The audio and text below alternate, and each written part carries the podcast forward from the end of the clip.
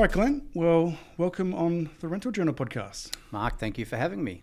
It's uh, excited. It's the first time I've actually been to your, your office. It so it's um, I I lived in Las Vegas for a year, and so I used to see all the Ahern machines in Las Vegas when I was coming off the highway. So it's quite exciting seeing the Ahern Australia business as well. Yeah, well, yeah, the Ahern business in the US, particularly the rental business, uh, is uh, you know, pretty significant, and uh, particularly in Vegas, it's uh, quite a large facility. Yeah, definitely. Mm. All right, so just for the listeners, do you just want to give us a bit of a rundown on how you first got exposed to the equipment rental industry?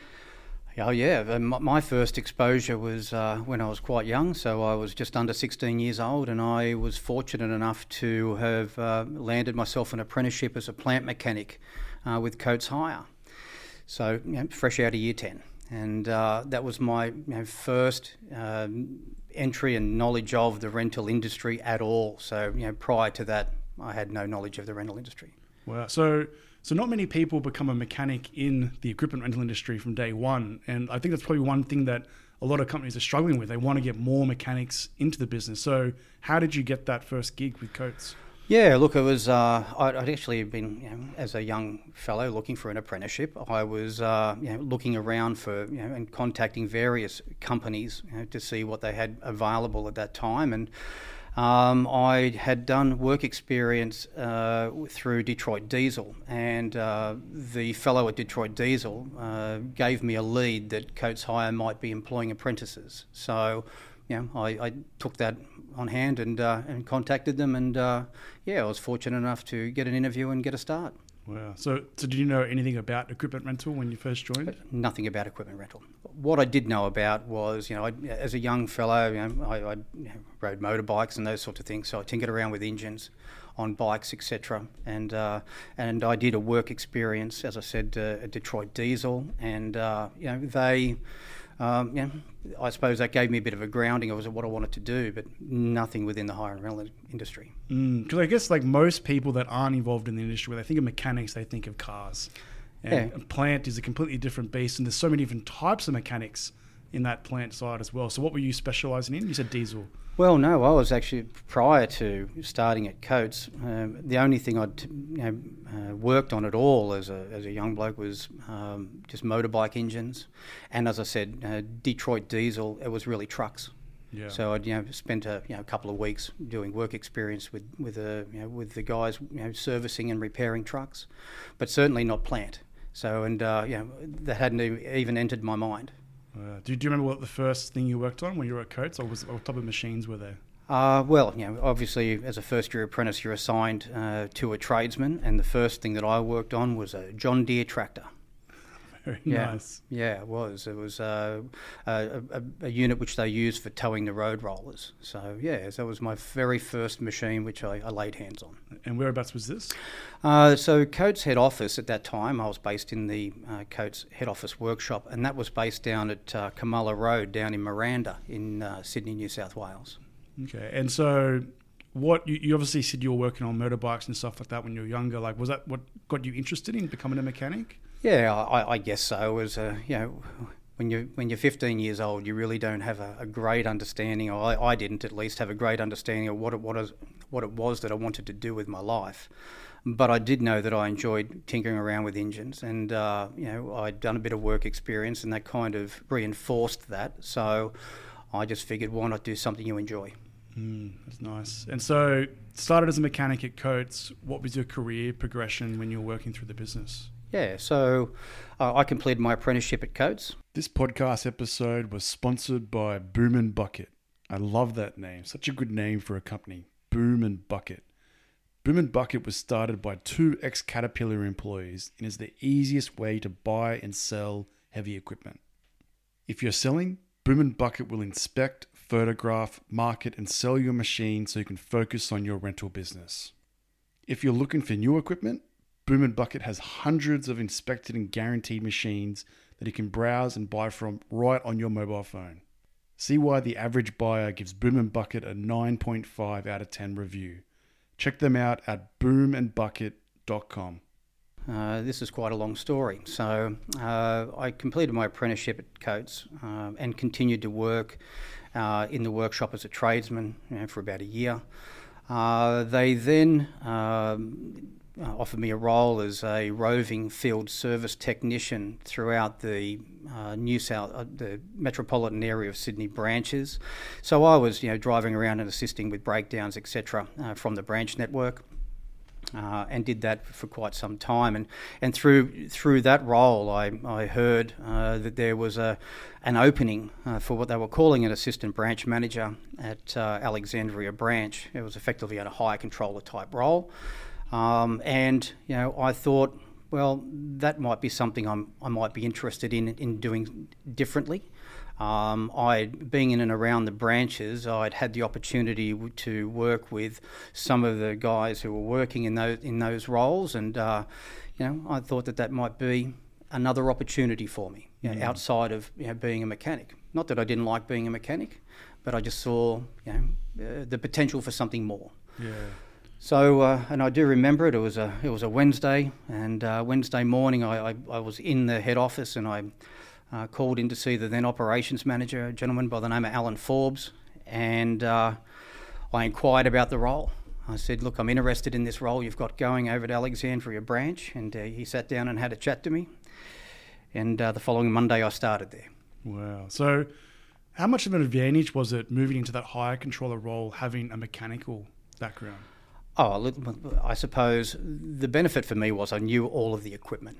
See, part of the challenge in working in a general equipment uh, industry is under, actually understanding the equipment and what it does and how it works.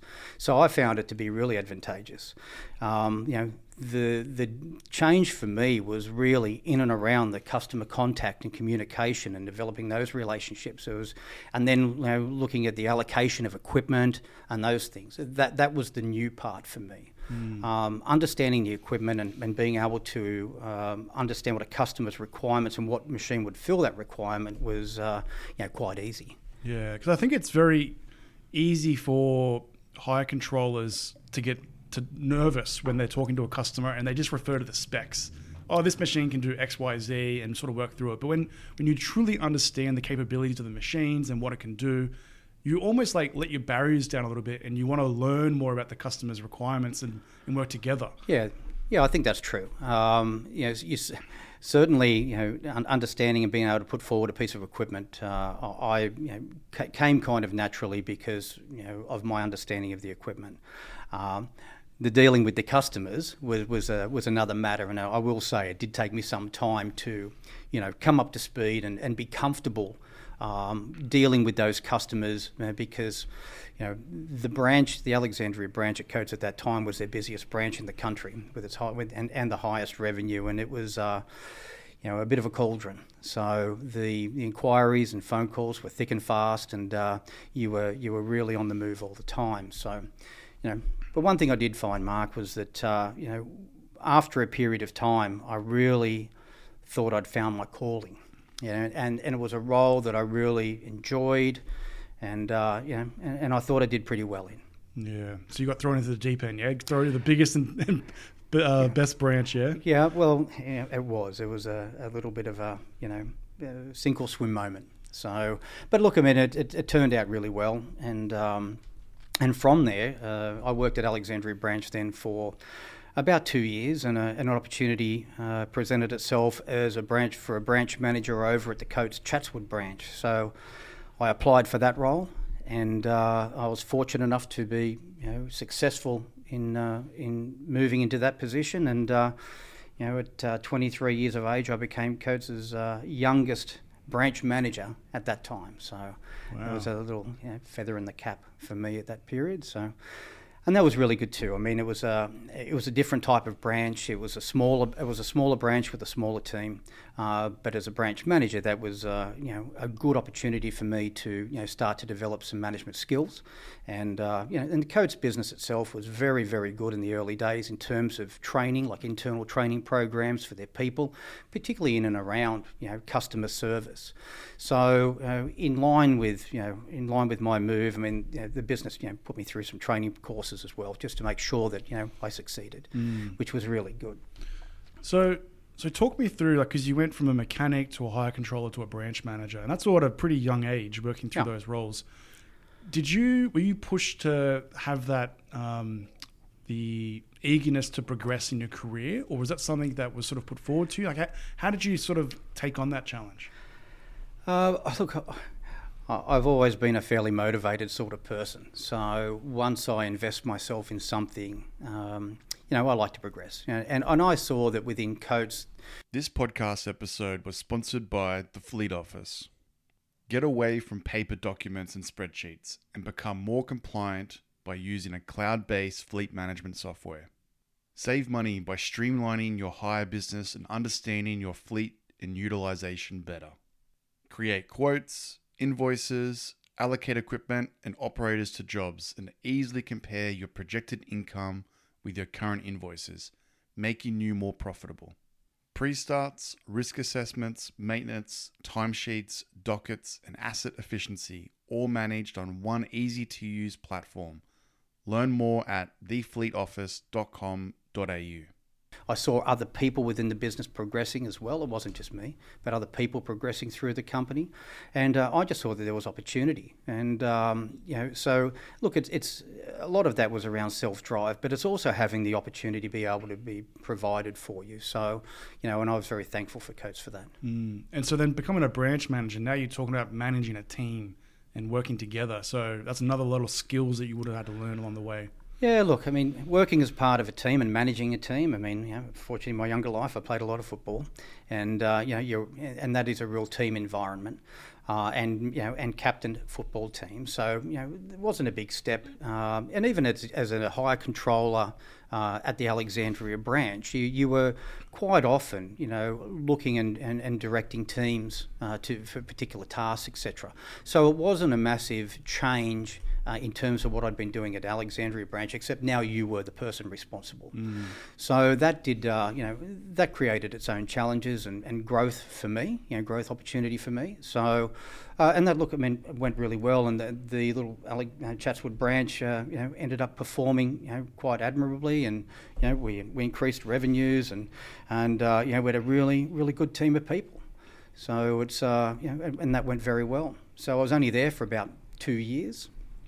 And uh, uh, Alan Forbes, uh, who was the operations manager I mentioned before, had moved actually up into the general manager's role at that time, and uh, he tapped me on the shoulder and said, "How would you like to come back and manage Alexandria branch?" So, next opportunity on the line. So, you know, I'm never one to uh, knock back an opportunity. So, I, I then, uh, know, took that on board, moved back to run the Alexandria branch um, again, which was you know still in full swing and uh, I managed that branch then for the following four years, four to five years. So it was, uh, you know, but uh, again, larger team then. So we had a team of 12 uh, at the branch at the time. Uh, with you know technicians and drivers and yardmen and, and uh, you know assistant managers. So I had you know, three assistant managers basically in that branch at that time. Mm. And so being a branch manager at Alexandria, the, the, the busiest and largest branch, having experience being a mechanic and a hire controller, how advantageous was that for your mentoring of your staff?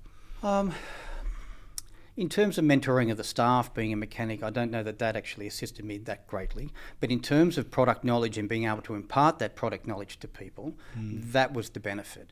And uh, particularly in being able to demonstrate the equipment to customers and, and to, and to uh, other staff so that they understood that they're demonstrating it correctly, certainly that played a, you know, played a big part in that. Um, you know, in terms of you know the management of, of the larger team, um, you know that just became part and parcel of the of the yeah. responsibility of managing that branch. But uh, and it all comes down to having the right people around you. Mm. You know, and in that branch, I mean, I was fortunate enough to have you know some real stars. You know, uh, we, I know you've had on a podcast previously. I mean, I employed Grant Voicey there, and Grant was one of my assistants. I had another guy by the name of Brett Wright, uh, who was, uh, you know, also uh, you know, progressed through the Coates organisation, and uh, and another gentleman by the name of Brett McAleer. And uh, those three guys through that period were you know, were champions. Yeah. And so you were there for a number of years, and then what was the next step? Yeah, so as I managed the Alexandria branch, and things were going along, you know, quite well for us there. Uh, things were, you know, the branch was still performing. Uh, everyone was happy with our performance, and uh, and I think it was uh, late, uh, early '90s. The business bought a company called Prestige Portables, and um, uh, so know, through an acquisition, and uh, I was contacted again to see whether I might like to head up the portable building business for New South Wales. So another opportunity presents itself, and uh, you know I leapt at that opportunity, and uh, and you know it was great. Uh, it, it gave me you know a whole new uh, a whole new outlook as well because there was you know new customers, new products to learn. Um, you know, there were different uh, uh, customer segments and uh, business segments we were supplying to. So it wasn't just construction. It was, you know, because we did the portable building and toilet business did a, did events. It also did commercial type applications like schools. So it was actually quite uh, quite different in a number of aspects and opened opened my eyes to you know a lot of different market segments which you know really I hadn't been dealing mm. too heavily in previously but you know, it was uh, you know, the learning the products was actually you know, even though people just think of portable buildings, when you start getting into some of these you know commercial complexes, you really need to understand you know uh, the product well in order to be able to quote particular jobs. Yeah, and so so I guess we'll stop there in terms of your career, and we'll continue yeah. soon. So when you've got these young mechanics that are coming through a business or a hire controller or a branch manager like what advice would you give to them in terms of their career? Maybe let's let's hone in on maybe a mechanic to start off with. Well, in terms of advice to them, I mean, it depends on what the individual wants to do themselves. Now, you know, for me, uh, I enjoyed being a mechanic, but I, I guess I thought that there may be other things that I could do. That, and look, I mean, mechanics, the mechanic trade course provides you with a wonderful set of skills um, and the skills which are transferable uh, into into other areas. Um, and it's it's just around having the right disciplines in place. It's around, you know, uh, having attention for detail. Uh, those sorts of things are transferable into other types of roles and jobs. Um, in terms of what, what advice would I give them, identify what it is that you actually want to do uh, if for the future, and then set a, set a path or look for a path that's going to take you there. Mm. Um, never knock back an opportunity is what I'll say. Yeah, I think a lot of times people they, they don't like stepping outside their comfort zone mm. and they get comfortable. Yeah. So I think is that something that you really embrace, like really stepping outside your comfort zone and taking on opportunities? Yeah. Look, I I you know had this old adage that you know it's, it's you know bite off as much as you can and then chew like hell, right? It's uh, for me it's like you know if if this is the path that I, I, see myself progressing in, then I need to go in with both feet and actually do it to the best of my ability, and then do whatever else I need to do to actually you know achieve and be successful in that role. And I've just I've just adapted that to you know, every role that I've mm. put myself into. And I think something that I've even noticed is a lot of times people they'll be working hard, they don't think people notice but people do. Pe- mm. People know who are the ones that are putting the after hours, yeah, the sure. extra effort, and stuff like that. And so yeah. it's very important for whatever role you're in. Don't think that it's been, not been unseen. No, exactly right. Look, a, a, an example of that for myself was uh, I I did the things that not a lot of other people wanted to do. So within the Coates organisation, as a assistant branch manager and a branch manager, Coates ran at that point in time what they called an after-hours phone service. And we had, you know, initially a, a group of people you know, who were rostered on to answering the phone call after our branches for the state, after, uh, after the branches had closed. So over a period of, you know, a year, you know, I was the last man standing. So I had that thing full time. Wow. And I ran that for four years. Jeez. So 24 hours a day, um, seven days a week. so, dinner time, whatever it is. Yeah, doesn't matter where it is. You, you, could be out at a function, you've still got the phone with you, and you're taking calls, and then you find yourself sitting in a corner somewhere making phone calls and coordinating a breakdown repair or coordinating a delivery. But those are the things which I did. I mean, look, don't get me wrong. There was a there was a monetary aspect uh, which was associated with that as well, which I was quite keen on. Uh, but at the same time, I mean, it was you know me demonstrating what I was prepared to do and how much commitment I had to the organisation. Mm. No, that, that's that's amazing. I think, yeah, I, I really want to hone in on that and make sure people realise that putting that extra effort in does get noticed. And when you're thinking about your career, don't box yourself in and think that that's it. Yeah, no, absolutely. I mean, you, you know, your career can be what you want it to be. I mean, you just need to, you know, as you say, work hard, do the things that need to be done, and uh, you know, and try and be noticed. I mean, and, and hard work typically gets you there. Mm. You- I had someone on the podcast that says they don't believe in luck. It's like you, the harder you work, the luckier you get. Yeah, absolutely. I mean, it's a it's a real statement. Yeah. So then, portables business. What was the next step from there? Yeah, so I ran the portables business then for you know, two and a half years uh, for for New South Wales, and um, during that period, uh, the then general manager Alan Forbes had stepped out of the Eastern Region general manager's role into um, a a national asset GM of assets role, and we had a new general manager come on board, uh, a fellow by the name of Trevor James. Now you may know Trevor. Uh, he then uh, went on to found uh, On-Site Industrial um, with Malcolm Williams, who owned Onsite Portable Building Rentals, which is today called On-Site Rentals. Uh, and Mal, uh, sorry, and Trevor then was the uh, general manager for Eastern Region, and I got a call from him uh, asking for a meeting, and uh, he he sat down with me to um, inquire about my interest in becoming the New South Wales operations manager or the Eastern Region operations manager at that time. And uh, again, another opportunity presented itself, and uh, and I, I jumped at the opportunity because uh, you know this was for me this was a step up into a senior management role, uh, a real senior management role, and uh, you know th- I think it's the the busiest role I've had in my life. So the operations manager role within the Coates organisation at the time was responsible for all asset management and asset purchasing. Uh, it was also responsible for all maintenance activities and responsible for all of the staff and the branch network. So, you know, all of the branch managers within New South Wales reporting into you, you know, all of the service teams reporting through to you. Uh, and as I say, responsible for the procurement of the of the equipment and the, you know, monitoring utilisation and all those sorts of things which are, which go with uh, asset management. Mm. So yeah, so it was a it was a really really busy role. I mean, I wasn't there on my own. I mean, we had a, a, a team of people uh, in the in the national head office, uh, you know, and I had a, a, great guy by the name of David White, uh, who was my plant controller at the time, and you know, he and I, uh, yeah, we did some really great things.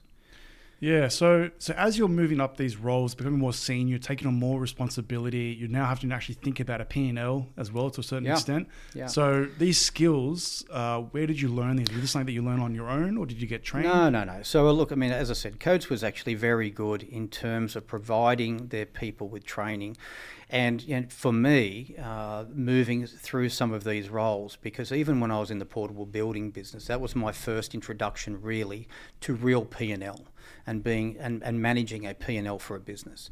So in light of that, I mean, they then sent me off to do courses in finance and uh, etc. to to ensure that I had the skill set to to be able to you know effectively you know manage that business.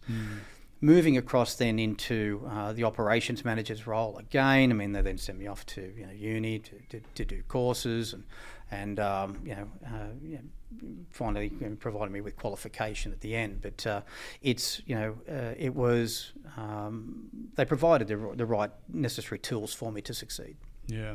So then, what was the next step from there? Because you're really starting to move up into a senior manager role within Coates. Well, I was so uh, look. Un- unfortunately, then Trevor left the business, and um, we had a, a couple of know, starters come in as general manager. Uh, you know, one as a temporary, and uh, and another fellow who just didn't work out. And uh, and uh, look, I, I spoke to uh, Jim Brown, who was the chief executive at the time, and uh, and basically asked him to give me an opportunity.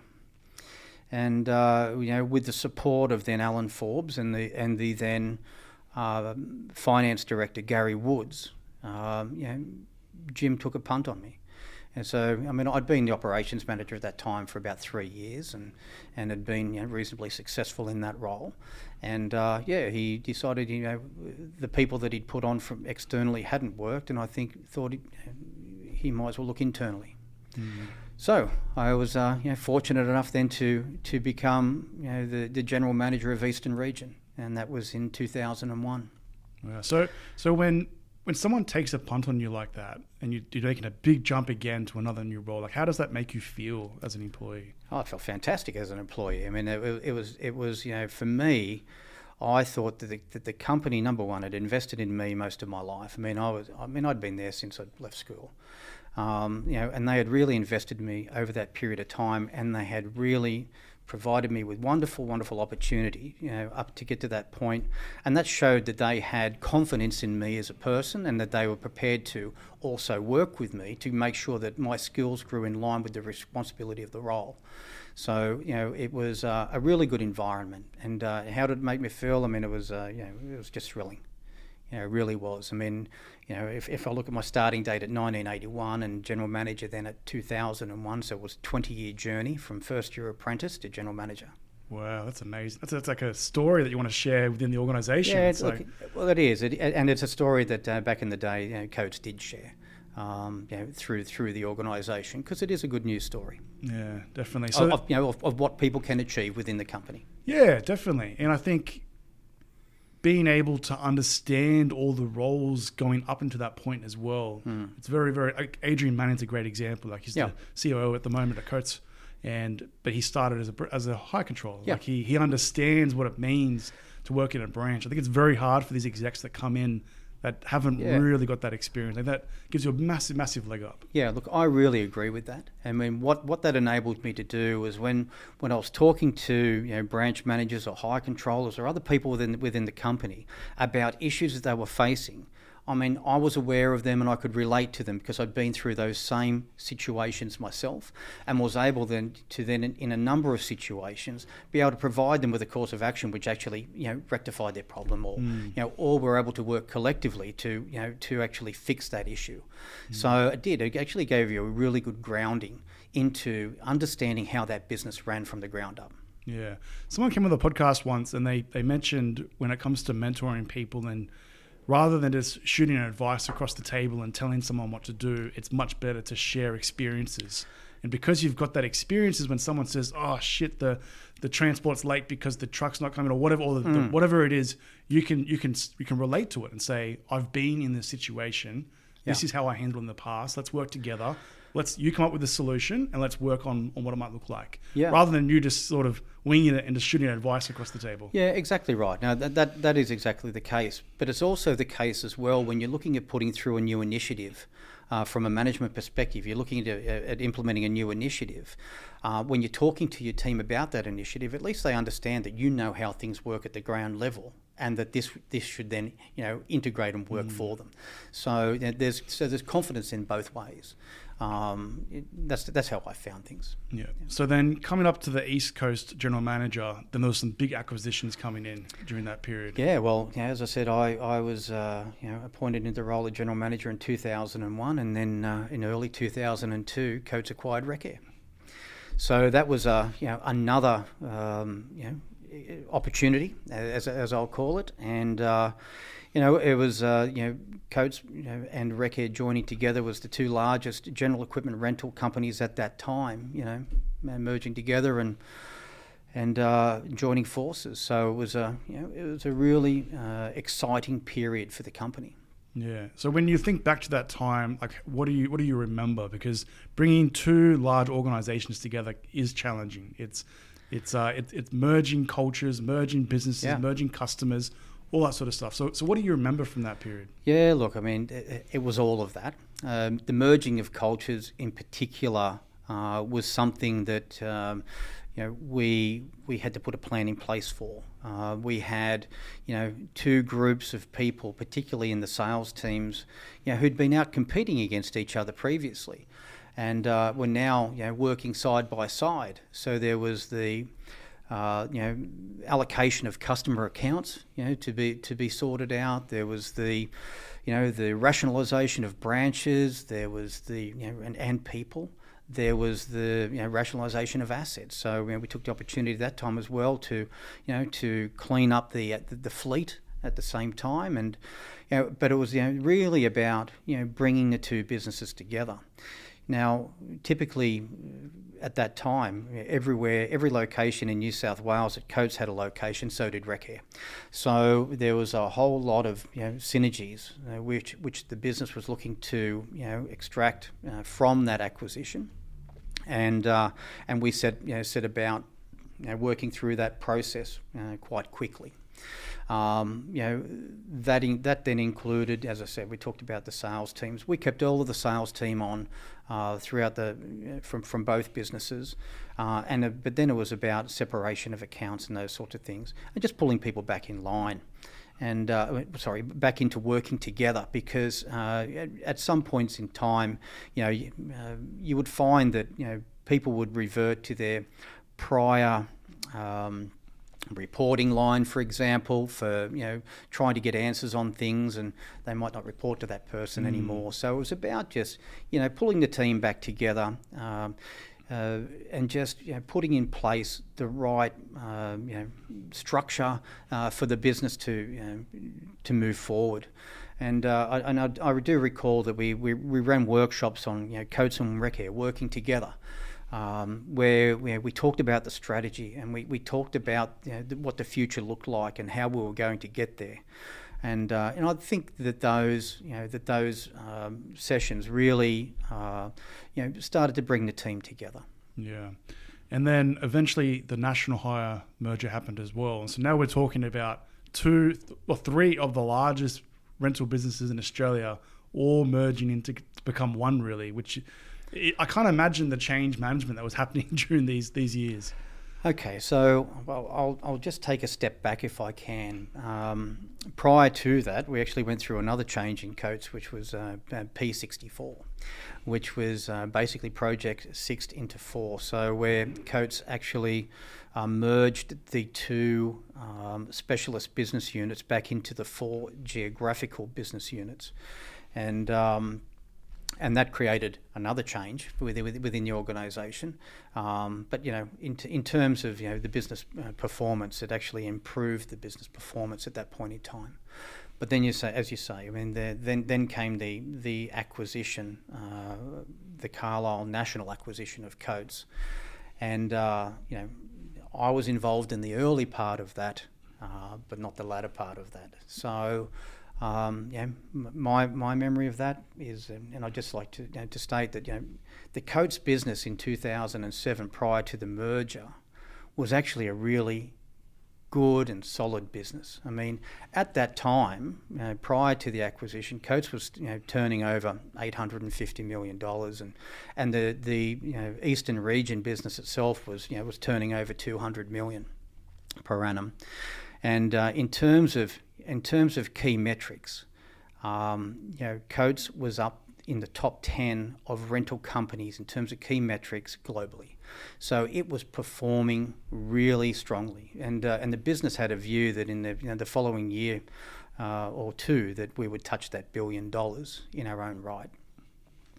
Um, and, you know, I guess what, what isn't as well known is that, you know, prior to the acquisition, um, executives of Seven had actually contacted the Coates board um, to talk about a potential merger of the national hire business into Coates, where then you know Seven would take a an equity position in Coates and uh, and you know potentially get a seat on the board.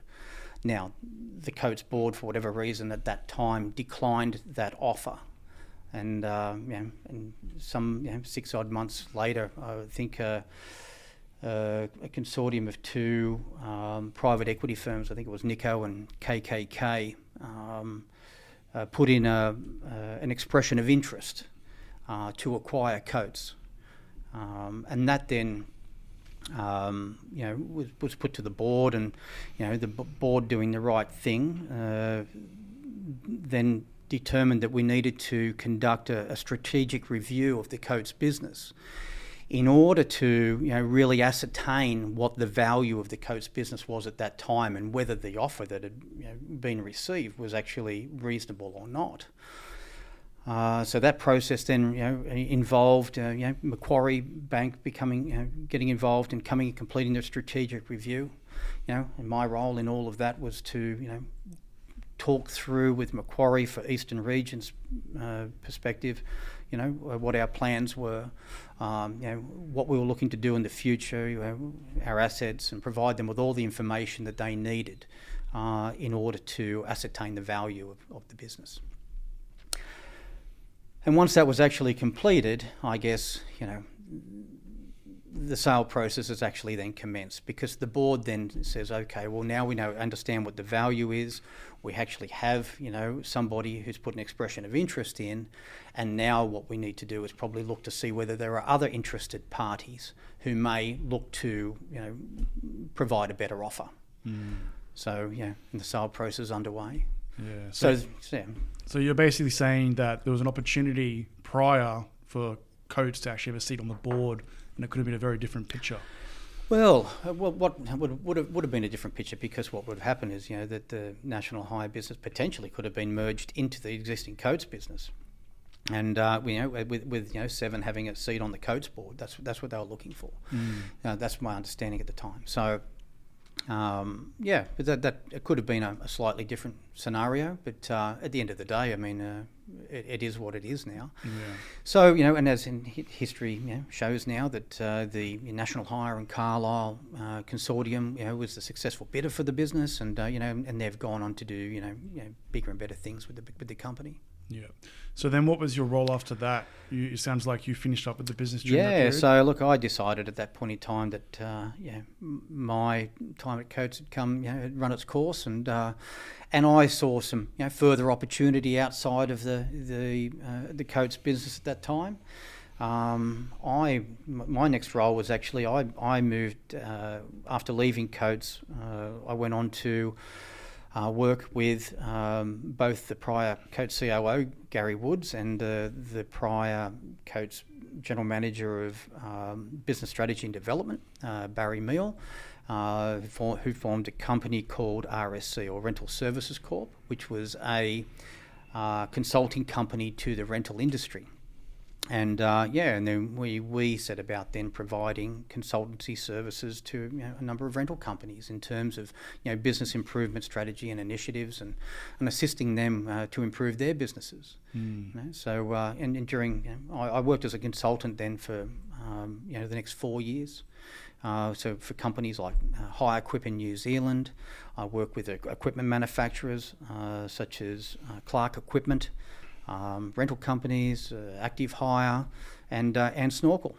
Oh wow, nice. Mm. So we'll get to snorkel in a second. Yeah. So, so working at Coates for that amount of years, and then seeing that whole acquisition process unfold, and then finishing up, that must have been painful. Uh, like because you're really part of like like you're a family. Like you, you're yeah. from 15 years old. Yeah. Look, I in, in New South Wales, I knew everybody, uh, everybody in my team. I mean, because I'd been there for you know at that time 27 years. So look, I it, it was it was uh, you know a little bit of a, a, a I suppose sad occasion to to leave at that point in time, but at the same time, um, you know, I, I could see for me that there were other things that I could do and uh, and other and, and, another journey that I could commence. So it wasn't something which I was you know sad about you know in certain elements, but you know I could see that there was a, a positive future for myself mm, uh, going yeah, forward. That's good. So so back to Snorkel. So you're going through the consulting. You're doing consulting to various companies, and Snorkel is one of them.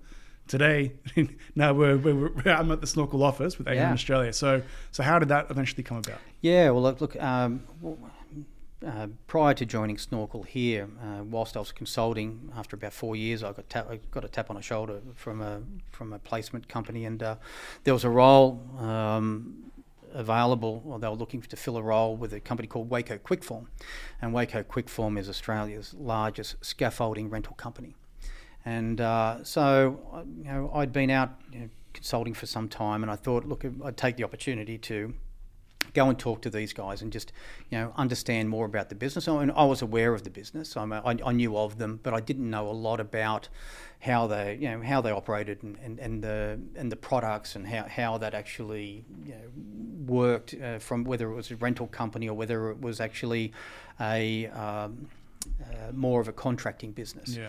So, uh, so I went along to that uh, that interview, and uh, you know, next thing I knew, I was uh, the general manager of Waco Kwikform Industrial uh, for Australia. Wow. That's, so moving into just a pure scaffolding business was that a bit of a wake up call? Yeah, it was very different. Uh, it was actually it was quite different, and uh, you know, I, I had thoughts that uh, scaffolding was quite an easy product, and uh, you know, when you actually then start looking at um, not so much just the product itself, but the installation of that product, uh, then it becomes you know, quite a, a really interesting business. Um, because you know it, tend, it really turns out that, that whilst they rent the product, I mean it's a it's a contracting business, you know, really. So yeah, the amount of people that go into just installing the scaffolding. well, particularly particularly in the industrial segments, which I was responsible for, which was in and around you know mining and gas plants and uh, and those areas. I mean, it's it was all contracting. So look again, it uh, it was a you know, an, another new experience for me. It was uh, additional skills which I acquired, you know, working there, and I was really I really enjoyed working for Waco Kwikform, and there and there you know that that was another company that uh, that really looked after its employees and uh, and and a business which uh, you know invested in them as well through education, etc. And you know, again, they put me through further university courses, um, you know, whilst I was there, um, you know, which you know, have really benefited me in the longer term.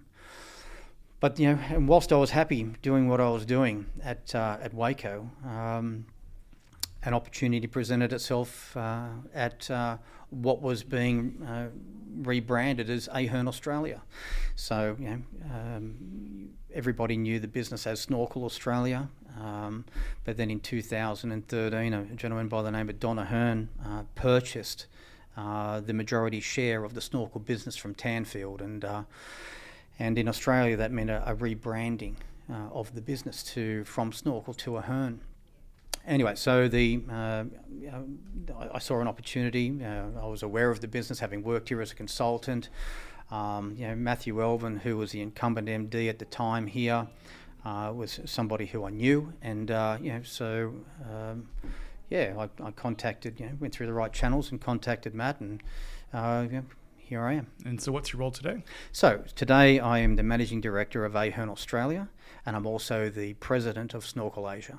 Okay, and so let's go back to when it was Snorkel Australia. Can you talk through just? I'm assuming most people that are listening know what Snorkel is, but just want to talk through what the products were like back then, and have they evolved a lot since then? Like, what's the product lines look like okay. today? I'll, I'll- I'll take you on a little bit of a, a history journey, Sure. if that's okay. So, look, they have. I mean, from from uh, snorkel, um, its infancy. I mean, uh, a gentleman by the name of Art Moore started snorkel back in I think it was 1959, and what he was really manufacturing was the telescoping boom sections for fire engines to enable them to put the fire hoses on the top of the boom set in order to tackle high rise fire. Um, you know, in the early 70s, uh, I think he saw an opportunity to use that tech, same technology and turn it into a boom lift to enable people to be lifted. I think they first started using it on fire engines, using the boom set carrying baskets, and then he applied that into manufacturing, you know, self-propelled boom lifts. So, you know, initially started with you know with fire engines, it then went, into boom lifts, and then you know he expanded then into you know other products within the elevated work platform sector, such as scissor lifts, etc. But you know that's really where it started. And have they changed over the years? Well, they have, and, and thankfully they have. You know, because the machines have been over all these years, they continue to be made safer, um, you know, and uh, and more robust. Yeah, and then so Don Ahern acquiring the business would have been a big change then for the organisation. Well, it was. It was a massive change for the company. And look, the, I'll just explain Don's involvement and, and why he became involved in Snorkel. Um, at that time, uh, the company was prior to Don's ownership. Um, the company was owned by a, a UK business called Tanfield, and uh, during the GFC, uh, the Tanfield had gone through a fairly difficult period, and uh, you know they had they had disruption in their supply chain and parts supply and all those sorts of things. Uh, Don Ahern, through his rental business in the US, was the largest owner of snorkel equipment globally, and he was looking at you know, what he needed to do to ensure ongoing supply for his product. And uh, you know, he determined at that time the best thing for him to do was to actually buy the company. Now, Don already had manufacturing businesses. He's got another manufacturing business called Extreme Manufacturing. And, uh, and through Extreme Manufacturing, he purchased Snorkel. So, uh, you know, and what that did was, you know, allowed him then to take, you know, take ownership of the business and to, you know, then you know, take ownership of its future direction. So, you know, the first things that Don did after buying Snorkel was I went around and settled all, all the old debt. Um, you know, he then invested heavily in, in redesigning the products uh, because the Snorkel products really hadn't had a, a significant change in their design in a number of years.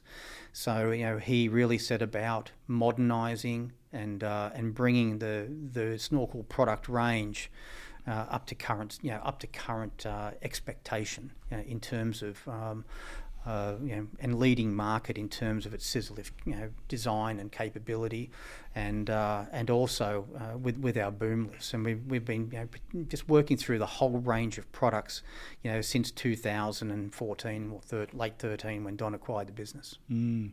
Yeah, it's quite amazing, like the influence that he would have had on the industry by itself. Like the fact that he's gone out and said, "All right, I want to ensure I can keep my supply, but I also want to improve the products that I own." And to, to just go out and buy the company, that's uh, that's amazing, isn't it? That's, yeah, it is. Look, I mean, uh, you have to be in the position to be able to do that as well, right? So, but yeah, look, I mean, he, he, he did have that influence, and uh, and for the people in the business, it's just been you know such a wonderful thing. Um, you know, his passion for the product and you know and his in, you know his individual involvement in some of its design is uh, is really you know, wonderful and appreciated. I mean, he's uh, you know we, we call him the frustrated engineer because his his understanding of engineering practice and and, and designing is uh, is as good as our engineers. Wow, that's yeah. amazing. So, so how many years have you been with Ahern Australia now? So I'm I've completed seven. I'm into my eighth year this year. Okay, and so over those eight years, has much changed within the organisation with the product lines as well? Well, it has. I mean, look, one of the, one of the benefits uh, that we've had through the change of uh, brand and, and, name in, in Australia is that you know from Snorkel from a uh, sorry Snorkel Australia to Ahern Australia is that being branded Ahern Australia allowed us to, to do things that we wouldn't have been able to do under, just under the Snorkel brand, and that's sell, you know, uh, sell and support and maintain uh, other manufacturers' equipment. So in Australia today, um, you know, we're also the Australian distributor for um, Ruthmann Blue Lift spider lifts. Um, and you know, most recently, uh, we've taken on taken on the agricultural equipment distributorship for Faresin. Uh, Faresin Industries uh, out of Italy. So we're now selling their um, uh, agricultural range of telehandlers and feed mixer wagons. And I can tell you today that we've also just signed to become the Australian distributor of the AUSA products, being their range of small telehandlers, uh, rough terrain forklifts, uh, and their dumper product. Oh, very nice. Very exciting. So for us, I mean, this, you know, the change to, to being Ahern has actually allowed us to expand ourselves and to look at doing, you know, complementary products to the things that we already do, and to uh, you know, and to look at you know branching out into different market segments such as the agricultural space, which you know we wouldn't have had any you know uh, mm. option to uh, previously. Yeah, those spider lifts are pretty cool, aren't they? How small they can go down to. Yeah, look, the, the, well, the blue lift range of spiders we have. I mean, we, we do everything from a, an 11 meter to a 31 meter. And, uh, and you're right. I mean, you know, the range that uh, the Blue Lift provides really does satisfy, you know, pretty much every market segment that you need a spider lift to, to you know, uh, for, for, the application. So anything from sh- uh, from small shopping centre applications where they're just hanging decorations to to arborists, you know, working out and doing tree lopping, uh, you know, to you know, rental companies wanting an, uh, all-purpose machines. Uh, yeah. You know, it's uh, it's a great product, and you know, we're really happy to be the distributor in Australia. Just looks a bit futuristic when you walk through and you imagine 20 years ago walking down the street and seeing this spider looking machine set Yeah, up yeah. on the side of the road. Well, not only that. I mean, it's you know you, you see you, you see the machine actually just driving down the road because of radio remote controls these days. I mean, the machine's actually you know n- not attached to the operator, so it is. I mean, it is quite you know we've we've moved forward in uh, you know significantly in terms of you know um, technology in these machines. Yeah. And so having 27 years at Coates, how much has that helped you moving into that role within Ahern Australia? Oh, look, I mean, uh, for, for me, uh, you know, moving back into uh, Ahern and, and the snorkel product initially was, you know, was a little bit like coming home. You know, it was uh, it was a product that I was familiar with. Um, you know, even at my time at Coates, I mean, Coates had snorkel products in their fleet at that point in time. I was aware of the business, you know, and who they were. Uh, I could see the journey that they were going on under Don, and uh, you know, but it really, you know, I suppose for me, it was, you know, all that prior history has just enabled me to come back into into products that I know and and be you know, be effective. Mm, very nice. So when you when you think back to when you're 15 years old and you're a mechanic, and today you're a managing director, like how does that make you feel? Like, does, is it hard to sort of like reflect and that that so much has happened over Yeah, that too? look, look, it is. It's uh, you know, it, it's something that I you know am wonderfully proud of, but it's it's also something that I'm greatly appreciative of for all of the opportunity uh, that I have been provided with throughout my career. And don't get me wrong, I mean, the opportunities only present themselves because you're doing something right. But at the end of the day, being able to, you know, being given those opportunities is it's just has, has just you know, made the difference in my life. And uh, you know, and and Coates is, was just such a wonderful, you know, grounding and sounding board for, for all of that. And they've been such a wonderful platform for so many people in, in the company. You know, it's not just I that, you know, it's not just me. Other people have also come through that organisation and, you know, started off in, in uh, you know, whether it be, uh, you know, transport and driver roles or hire controllers and, and have moved on into, you know, much more senior positions. And it has been that business which has uh, enabled those people to get that, that start and been, provided that opportunity. And so, what? How would you describe yourself as a managing director? Like, what what are the qualities that you want to push through the Ahern Australia business? Like, what when, when someone, if you sit, sat back and sort of were looking at yourself, like, how would you really describe your your mentoring, your management style uh, within the business? Okay, so look, I, I, I put it down to a set of values. Uh, re- realistically, um, what I try and impart to my team here today at Ahern Australia is really a set of values. And it's not just my values, I mean, but they're values that I resonate with. And, that, and it's really about things like teamwork. And it's really about things like taking ownership. Because realistically, you know, as an individual, you, you need to take ownership of your role and the things around you um, and things that might not even be your responsibility. But if you get in and assist there, I mean, all you do is create, you know, number one, uh, a better outcome for the business and yourself. Um, but you, you, you find that you're working then as part of that team, right? And you prov- and that's another part, which is just around teamwork. So, and for me, it's a, and I guess the other thing which I try and impart onto my team here is a sense of urgency. You know, it, it can't wait. You know, uh, when a customer's, you know, talking to us about whatever it might be, a, a repair on a piece of equipment, or they're looking to purchase a, a piece of equipment, or, you know, uh, we're dealing with a supplier about an issue. I mean, it's all around sense of urgency and having that completed so that they understand that that's, you know, that they're, they're number one, they're important to us no matter what position they're in. And the same thing goes for our, my employees. I mean, I mean, I just look at them and say, you know, I want all them to be valued. I want them to feel valued in the organisation. So, you know, I try and impart that uh, down to, to my managers and, and my team. Yeah. Okay. And so, if we if we go back and look at some of the challenges that you faced in your early part of your career, maybe when Yeah. you were a GM or maybe the the um, even a mechanic going back that far, compared to the challenges that you face today, like how what are the different types of challenges do you think? Uh, in the main, I actually think that you know the challenges can be quite similar. It's it's really then the level of responsibility which changes. So if, if you look at you know, simple things like you know uh, your customer interaction and cust- and customer development, um, you know, asset management. Uh, it's you know it's it's a servicing of equipment. Uh, it's it's all of the those basic components. Um, those are still challenges, and you know, you know it's it's then the level of responsibility you have for managing those, and the same goes for managing of people, right? It's just the, the level of responsibility you have and, and where that goes. I mean, things like safety, uh, occupational health and safety, you know, and uh, and strategy. Um, you know, you're always dealing with those, even at even in um, uh, lower management roles. It's just a level of the responsibility, and a level of uh, you know, involvement in those that you have. So here today, obviously, I mean, I'm, I'm, in, you know, I'm responsible as the managing director for you know the business's strategy overall, and uh, and and and our business planning. Uh, I'm also responsible then for you know corporate governance and uh, and those things, but. Um, and, and, and, and all of the you know the, the finance stream behind that, but in the main, I mean, most of those challenges are, mm. you know, are, quite similar. It's just a level of responsibility and, and the the you know amount of time you might devote to them.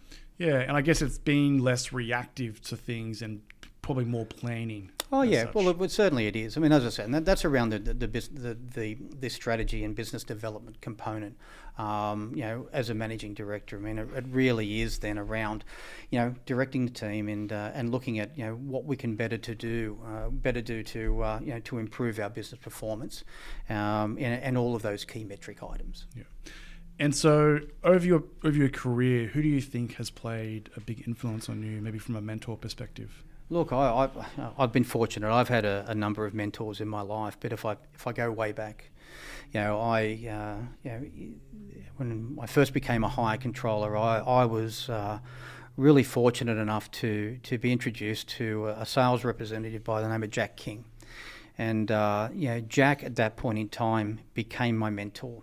He was, and uh, he, he was a, a wonderful salesman and he taught me everything at that time that I knew about sales, and uh, and they were th- the things that I've actually taken with me then through the rest of my life, and just in terms of customer engagement and customer uh, retention, um, and you know sense of urgency. I mean, I think he was the fir- first person to start driving that into me. Um, so you know, Jack certainly played a big part in my life uh, early on. Uh, then uh, I've already mentioned him a couple of times. Uh, the operations manager and then general manager Alan Forbes. You know, I really didn't realise, you know, as I was working through my you know, time at Coates in the various roles, how much Alan Forbes would actually shape my life. And uh, you know, he was, you know, to me, uh, yeah, a wonderful leader and, and, and a very good manager. And you know, he he gave me so much of his time um, you know, and help guide me, you know, through those various roles. I mean, he, he had a vested interest. He didn't want me to fail either, right? So he wanted me to succeed in those roles, and and uh, but you know, he was uh, you know, a, a, wonderful mentor. And then finally, uh, I'd, I'd, say you know, the finance director and then COO of Coates, Gary Woods. Um, you know, Gary was, uh, you know, was the my mentor through my general management years, and uh, and he, you know, he was just you know, a, a, tremendous help to me and assistance to me in, in in enabling me to to come up to speed for managing a business which was turning over two hundred million dollars a year. So you know, and uh, and uh, and ensuring just you know giving me the support that I needed to you know, and a, a, bit of a sounding board for when I was questioning myself around a particular item or something. But he was uh, he was a tremendous mentor, and uh, you know, I still call him a friend today. Mm. Jack King, forty-seven years in the industry, and forty-seven years at Coates, I should say. Imagine how many people he's mentored over that oh. time. Well, I've got a little story for you. So when I was the branch manager at Alexandria, uh, I remember that Jack was still my sales representative at the time. And I remember at one point in time he said to me, Glenn, he said, when you're general manager of this company, I just want you to remember the guys that helped you get there. And I laughed it off at the time, but I think I held true. That's very nice. Hmm. I'll, we'll make sure that Jack listens to that yeah. on yeah. this podcast. Yeah, very good. So, so in terms of like uh, the career progression, you're moving like really up on in terms of various roles. How do you sort of keep keep sharp? I, do you do things like uh, a lot of reading? Uh, what, what, what, Yeah. do you, what do you sort of do? Yeah, look, I do. I mean, look, you've got to stay abreast of what's happening. So you, you, you know, I, I am you know, continually looking at, you know, read. I'm actually looking at the moment as you know whether I, I'm 57 years old. You know, at the moment, I've just recently turned 57, and uh, I'm looking at the moment as you know whether I need to put myself back through another course just to, you know, sh- sharpen the skills again, to, to get my head back in the right space, and to to look at you know things that will benefit me in uh, in making this a better business.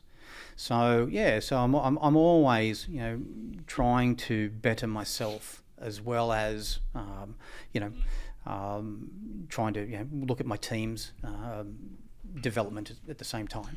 So I think that's probably a good thing to touch on. Uh, a lot of people, when they think about studying, they think of it as just getting a piece of paper, but it's really important to take what you learn Yeah. in that study and apply it to your business. Yeah, absolutely. I mean, if for me, don't get me wrong, I think uh, learning of any type is always valuable uh, because you never know what opportunity might present it to you and whether those skills might apply, allow you to pursue a different sort of career or something. For me, it's about really uh, looking at uh, at, at um, development which assists me to improve the business that I can apply in my day-to-day activities here. So those sorts of things are, are what I focus on and what I try and focus on for my team. Yeah. And so, how do you define success? Um, okay, so in, in business, you know, it's really around, you know, achievement of key metrics and targets. Um, it's it's uh, ensuring you know safety of your employees. It's um, you know um, in, ensuring that the business is uh, you know is is uh, in a good operating position. For me, it's uh, I take on you know some of the you know, the personal aspects of that, and I, and I look at you know people who I think I've assisted in their lives to progress further. And uh, you know, I've been fortunate at Coates that uh, you know I think you know I, I've been involved in many people's lives who, you know, who either started with me at Coates or you know progressed further at Coates, and uh, you know are, are all in you know senior and executive type roles today. And I like to take a bit of you know success you know from that as Mm. well. And in personal life? Oh, look, I mean, it's all about family for me. It's all about ensuring that my family is safe and healthy. Um, you know, obviously, it's uh, along the way you build wealth and those sorts of things as well. But it's, uh, you know, for me, it's around the, you know, the safety and security of my family, and uh, you know, I've been very fortunate there as well. And so, have you really focused on keeping a balance as well between work and family? Uh, I'll say that I, I do, and my wife will say that I don't. but uh, look, I mean, there are a lot of hours in, in the day. Uh, you try and make sure that the time that you do spend with the family is with them. Um, but uh, you know, at times, you know, unfortunately, you know, in, in an MD role, business prevails, and, and you have to do some of those things. But certainly, you know, we, we make sure that we have the right amount of time. And so, if you go back and talk to young Glenn, young 18 year old Glenn, what would you say to him? Yeah, head down, just keep doing what you're doing. It'll be okay. No, look, I mean, I, I think uh, I, I wouldn't do anything differently. I think, uh, you know, uh, the the path that I've chosen and, and what I've what I've achieved, I'm very happy with. And you know, for, for others, I'd you know, I, somebody in a similar position, I I just suggest that continue to you know to work hard, continue to, to do the things that you know that other people may not want to do, but you know might progress you within a, within the company, and uh, you know get you noticed because I mean that's really what it comes down to, and, and demonstrating your commitment to a business, you know, demonstrate ownership, demonstrate teamwork. Uh, they're the things which really you know companies see and value. Um, yeah, Very nice. All right, Glenn. Well, thank you for coming on the Rental Journal podcast. Mark, thank you for having me. This podcast episode was brought to you by our premier partner, Kennards Hire.